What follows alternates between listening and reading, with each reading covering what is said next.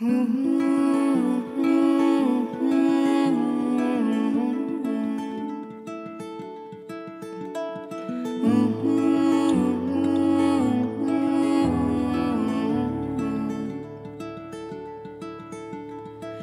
us be lovers, we'll marry our fortunes together. I've got some real estate here in my bag.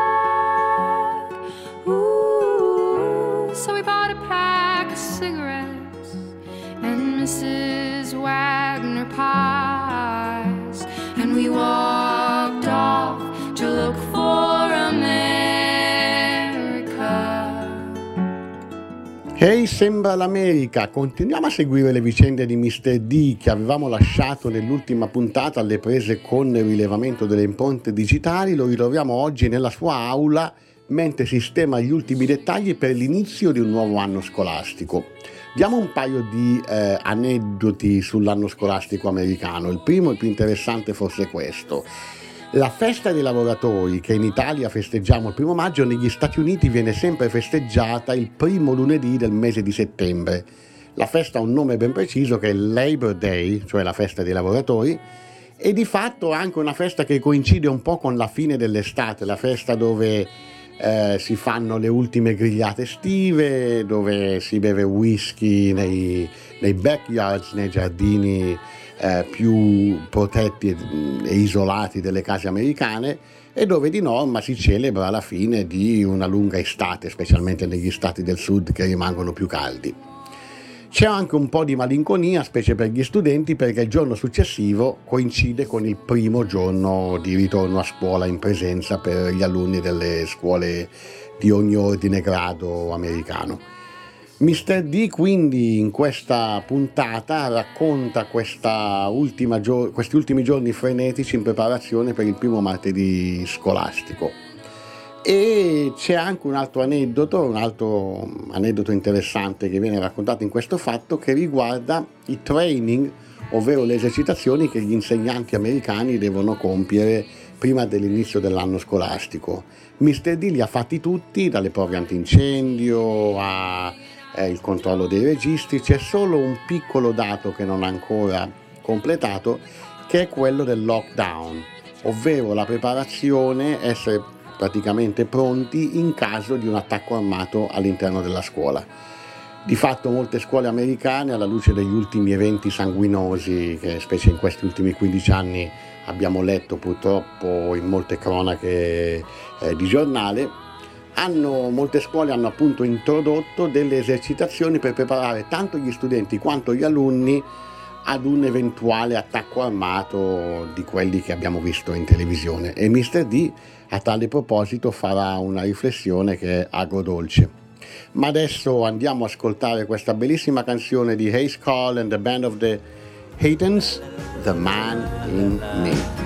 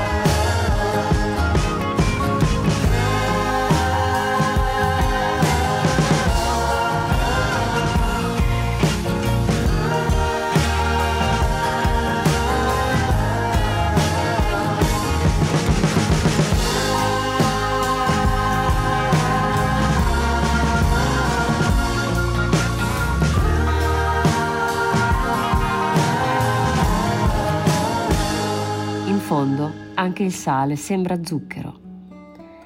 La Silvana High sembra un teatro la notte che precede la prima della stagione. L'edificio è straboccante di insegnanti, amici, studenti, genitori. È un via vai frenetico di persone che corrono da una stanza all'altra mentre i bidelli si affannano a soddisfare le richieste, a volte un po' bizzarre, del corpo docenti.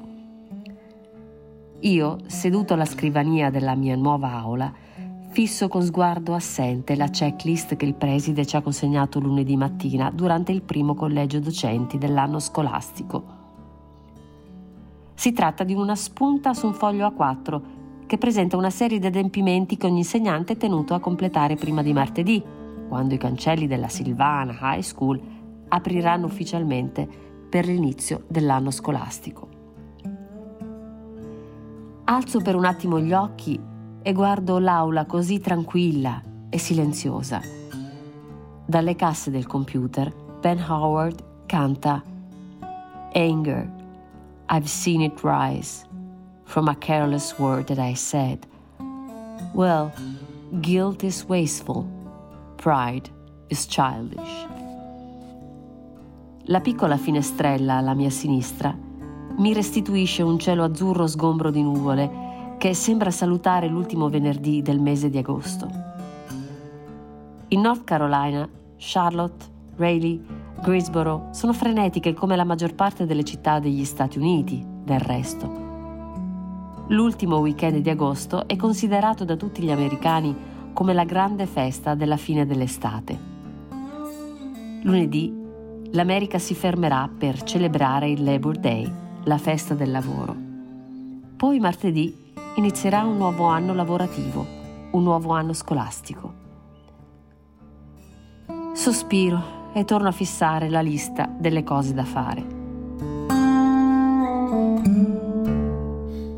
Controllare di aver ricevuto l'orario scolastico? Fatto. Assicurarsi di aver ricevuto le chiavi della propria aula? Fatto. Assicurarsi di aver scritto il programma per ogni classe insegnata? Fatto assicurarsi di aver organizzato la propria aula in modo coerente così da accomodare le esigenze degli studenti. Check. Alzo di nuovo la testa dal foglio. So di aver fatto tutto tranne il punto 7 che ho volutamente procrastinato fino ad ora. Inutile prendersi in giro. Punto 7. Completare il training. Sospiro e guardo l'orologio appeso alla parete. 13 e 25, ancora un'ora e mezza e la scuola chiuderà. Non posso più rimandare. Vado sull'account e inserisco username e password. Una scritta mi dà il benvenuto al corso online di 20 minuti.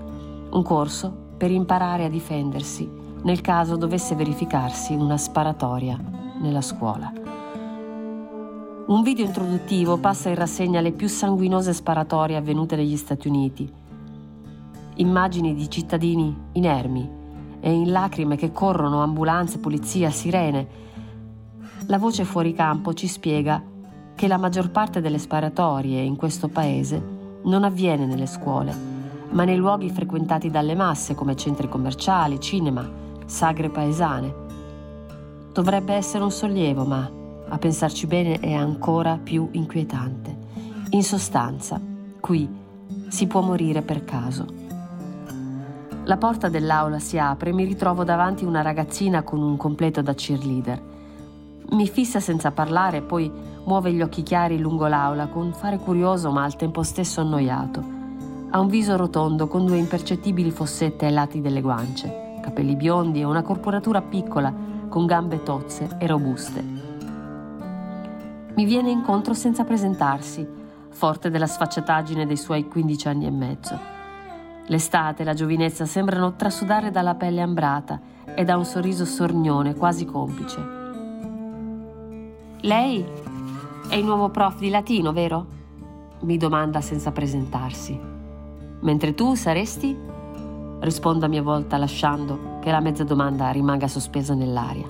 Sono Kenzie? Lo dice con un tono di voce quasi offeso, come a dire che una come lei non avrebbe bisogno di presentazioni. Kenzie, Kenzie, faccio scorrere mentalmente i nomi che ho studiato e trascritto sul registro per tutta la mattina e non riesco a ricordare di aver incrociato il suo. Il mio nome è Mackenzie, ma tutti mi chiamano Kenzie, precisa. Quando inizia la scuola mi iscrivo al corso di scuola guida. Aggiunge concludendo con un sillogismo sconclusionato. Poi sparisce oltre la porta. Casualties. Le chiamano così in inglese le persone morte ammazzate. Il termine è latino medievale, in effetti rimanda al concetto di morire per caso, non per un destino segnato, ma per un capriccio della sorte. Scuoto la testa e faccio ripartire il training online. La porta si apre nuovamente e Mr. Cummings, il collega di storia. Mr. D, siamo pronti? Quasi, rispondo senza togliere gli occhi dal monitor. Mr. Cummings alza il sopracciglio come a chiedere che devi fare ancora? Sto completando il training, rispondo controvoglia. Mr. Cummings diventa serio. Ah, io quello l'ho finito lunedì. Buon per te, replico senza troppo entusiasmo. A ogni modo, aggiunge Mr. Cummings, io sarei pronta a morire per i miei studenti. Buon per te, replico ancora meno entusiasta. Se solo potessimo portare le nostre armi a scuola, aggiunge, io sono infallibile al poligono. In questo paese sparare per legittima difesa, per sport, per capriccio, è considerato un diritto. In quasi tutti gli stati si può girare con un'arma in tasca. Si tratta solo di sapere se nel proprio stato vige la legge del concealed carry. L'arma deve essere nascosta, non visibile, o dell'open carry. L'arma deve essere ben visibile come nei vecchi film del Far West. Finisco di guardare il video e accedo al test online. Un questionario a risposte multiple. Le domande si susseguono sul monitor mentre rispondo come un automa, con fare pedestre. Alla mia sinistra, il cielo che rimbalza dalla finestrella è azzurro e senza nuvole. La scuola si sta svuotando lentamente. Domani inizierà il lungo weekend e centinaia di migliaia di North Carolinians fuggiranno dalle città per riversarsi sulle spiagge bianche di Nag's Head, Cape Hatteras e Duck per godersi l'ultimo scampolo d'estate. Don't trust what you see, even salt looks like sugar. Non fidarti di quello che vedi. In fondo, anche il sale sembra zucchero. In my mind, I'm going to Carolina. Can't you see the sunshine? Can't you just feel the moonshine? Ain't it just like a friend of mine to hit me from behind? When I'm going to Carolina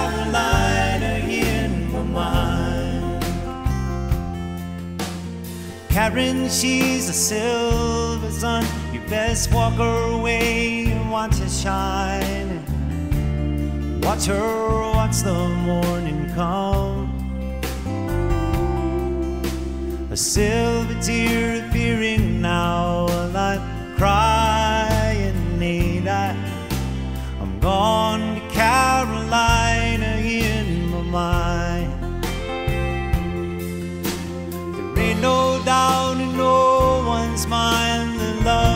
finest thing around.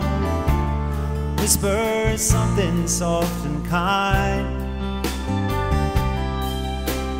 Hey, baby, the sky's on fire. I'm dying,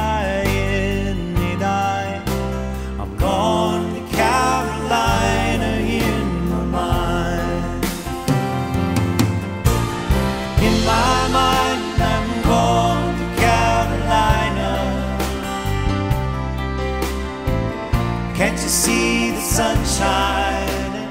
Can't you just feel the moonshine?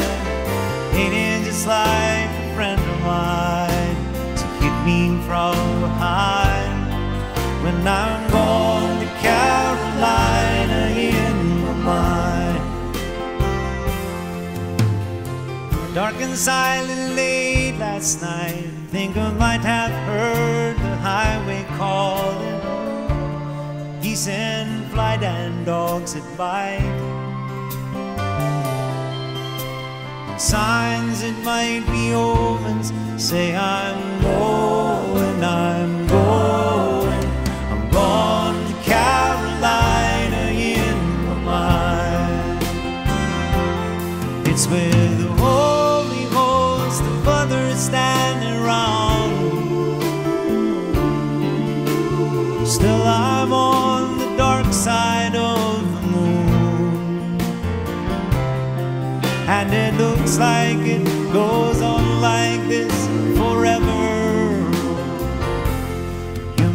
forgive me if I'm a bad gone to Carolina in my mind. In my mind, I'm gone to Carolina. Can't you see the sunshine? I said, can't you just feel the moonshine? And it is just like a friend of mine